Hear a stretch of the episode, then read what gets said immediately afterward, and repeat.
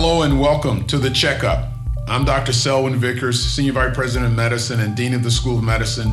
And today my guest is Doctor Mike Saag. He's a well-known infectious disease expert with a focus of long-term on H I V and, in most recently, an understanding at a deep level of COVID nineteen. I brought Doctor Saag on the show today to discuss his personal experience with COVID nineteen as well as his perspective on the virus as an infectious disease expert. Welcome to The Checkup, Mike. Thank you. Thanks for having me. So I have a few questions I want to get your thoughts on, and obviously you have one from personal experience, both from the test and itself and actually getting through the virus. I understand that you contracted the coronavirus back in March. Can you describe that experience to us? It was pretty horrible. Uh, it's something nobody wants. In my particular case, uh, the first five or six days were not too bad. I was a little bit symptomatic, but thought I was going to get through it with a mild case. On day seven is when the horror start started, when uh, the morning was fine. The afternoon and evening, I started to get what we would call a cytokine storm. And I'd have fever, chills, body aches. Every part of my skin hurt. And I developed what I would call fuzzy thinking. Uh, the worst part of it was those wee hours of the morning between midnight and two a.m. when my pulse ox would drop a little bit, mm-hmm. and I would sit there and wonder, is the next fifteen minutes going to be the time when I'm going to have to call nine one one and get mm-hmm. to the hospital? And if I get to the hospital, am I going to go on a ventilator? And I just waited out every night. Next morning, I'd feel better. I thought I'd beaten it. And then the next day, the exact same thing for eight days in a row. It was like Groundhog Day. And every night was exactly the same, that deep concern that I was going to have to go to the hospital. So it's that fear of the unknown, of not knowing what's coming next, that was for sure the worst part of this for me. Mike, when you say symptoms, a lot of times people don't completely correlate that to something that's significant. You know, a symptom can be that I, you know, I have a sore thumb or I have an ache in my calf. But as it relates to the scale of symptoms, um, can you describe what the symptom of feeling like you can't breathe or feeling like you're getting your breath is what's being limited? How does that line up on the scale of what people can experience when it comes to symptoms? Yeah, it varies person to person, and that's also part of the difficulty of this disease is that it's not uniform. Everybody has it differently. But for me, it was chest constriction, feeling like I couldn't take a deep breath. And it wasn't like an asthmatic where you feel like you're breathing through a straw.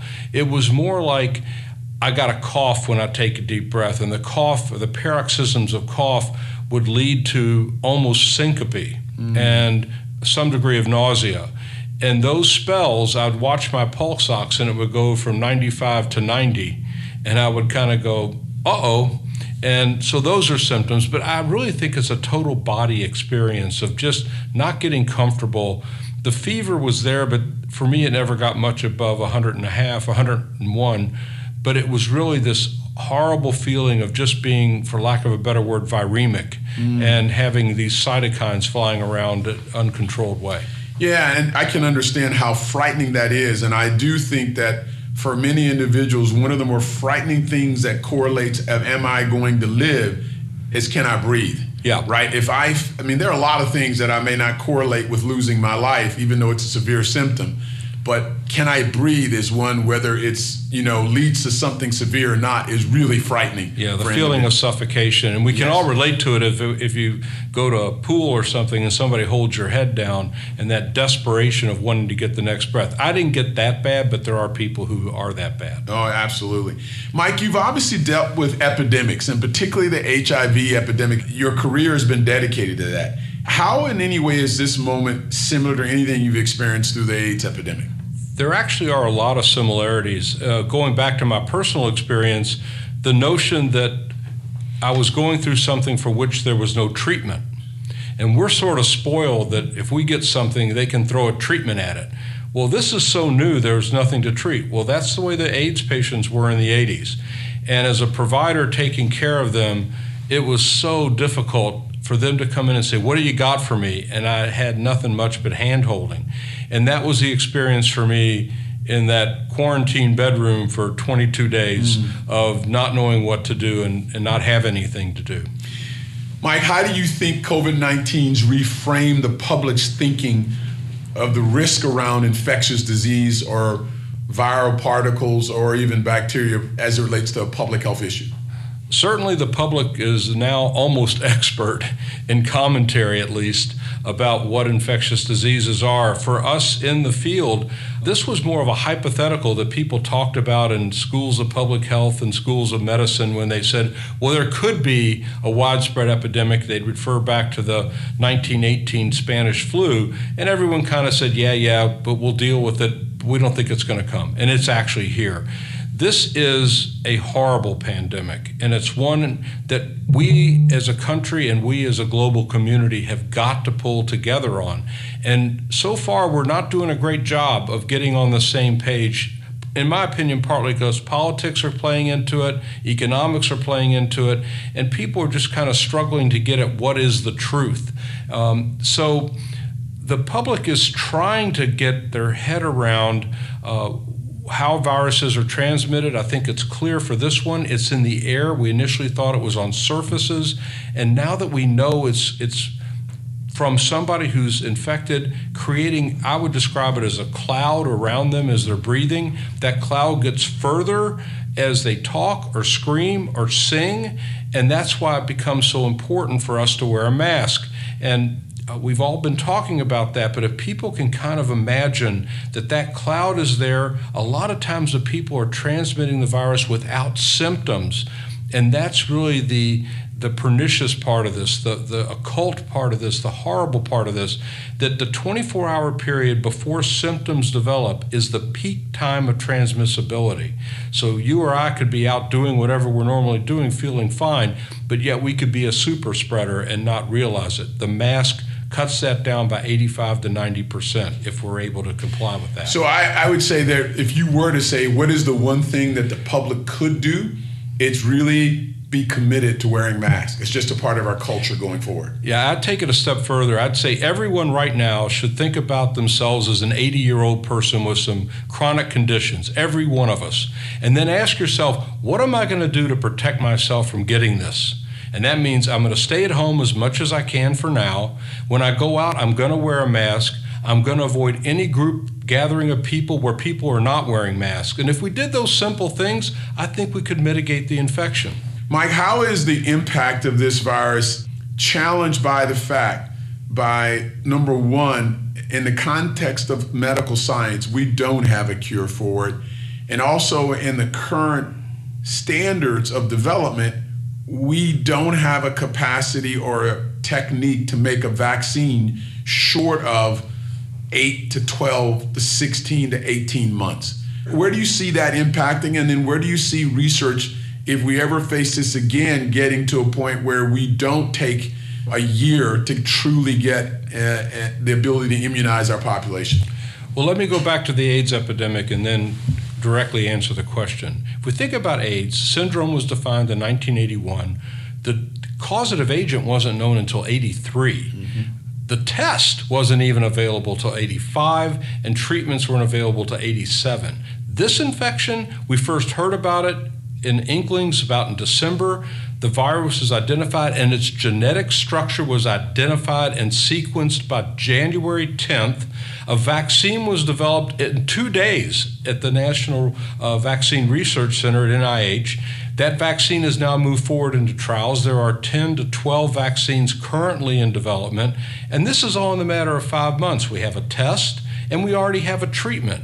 This is remarkable. So in a word or phrase, I would say science gives us hope. But there's still a lot we don't know. And what we were anticipating was that maybe by the summer this would kind of go away. It was a little bit of magical thinking, but there are other viruses that tend to decrease in the summer. We're not seeing that. In fact, we're seeing the opposite, at least in the United States. So what, what can we expect? We can expect, until proven otherwise, this virus is going to remain with us for at least a year more. And that's tough to grasp, that's tough to, to understand or comprehend, but that's the fact. And so we have to learn how to live with it. Meanwhile, treatments are moving forward in clinical trials. We've got more trials here than we can even hardly manage. We're managing them, but, but we have a lot of options. That's good news. And the vaccine trials are moving forward into phase three. phase three within five months of first identifying the virus. That is amazing. We might have an answer by the end of this year in twenty twenty.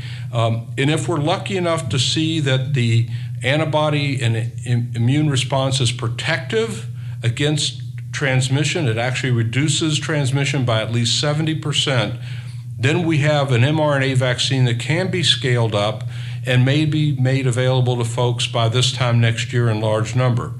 That's a lot of ifs. And I don't think we can count on ifs. Vaccines are tough. In AIDS, we've tried for thirty-five years, and we're not even close, really. So for this to come through, I would go back to Greek tragedy and say it's like a deus ex machina, where the, the protagonist is saved from a horrifying event by the Greek gods. That's what a vaccine will do for us. Short of a vaccine, I'm feeling pretty good that maybe by the next five to six months we'll have better treatments than remdesivir, and then we can manage this like we do influenza and, say, Tamiflu. So that's maybe a bit of a hopeful note. Mike, final question. One, anything closing thoughts, but what have you seen from our healthcare and research community as they've come together to support the individuals who succumb to the virus? It's very tough for healthcare providers. And we saw that in New York, uh, but we're seeing it here now. Uh, the notion of taking care of an ill patient is always difficult. This is made triply difficult, because not only do you have to take care of a dying patient or somebody desperately ill, you've got to don protective equipment and doff it every time you walk into the room. You've got to, down deep, there's a concern, am I gonna pick this up? And yes, young people do get sick and end up in the I C U, and some of them die. Uh, that nagging fear is always there. And the worst of it, in my opinion, is the fact that because of the infection, we can't let others in the room. Yeah, you're dying alone. The family is not there. The patient's dying alone. I can't, having gone through it and just being worried about going to the hospital, I can't even begin to imagine how difficult it is for the patient dying alone just with the healthcare worker there. So they've got to be the comforter in chief for each person, and then communicate with the family who are just going crazy with grief at home and not being able to say a final farewell to their loved one. I can't imagine a worst case scenario for all the above, for the healthcare workers, the family, and of course the patient.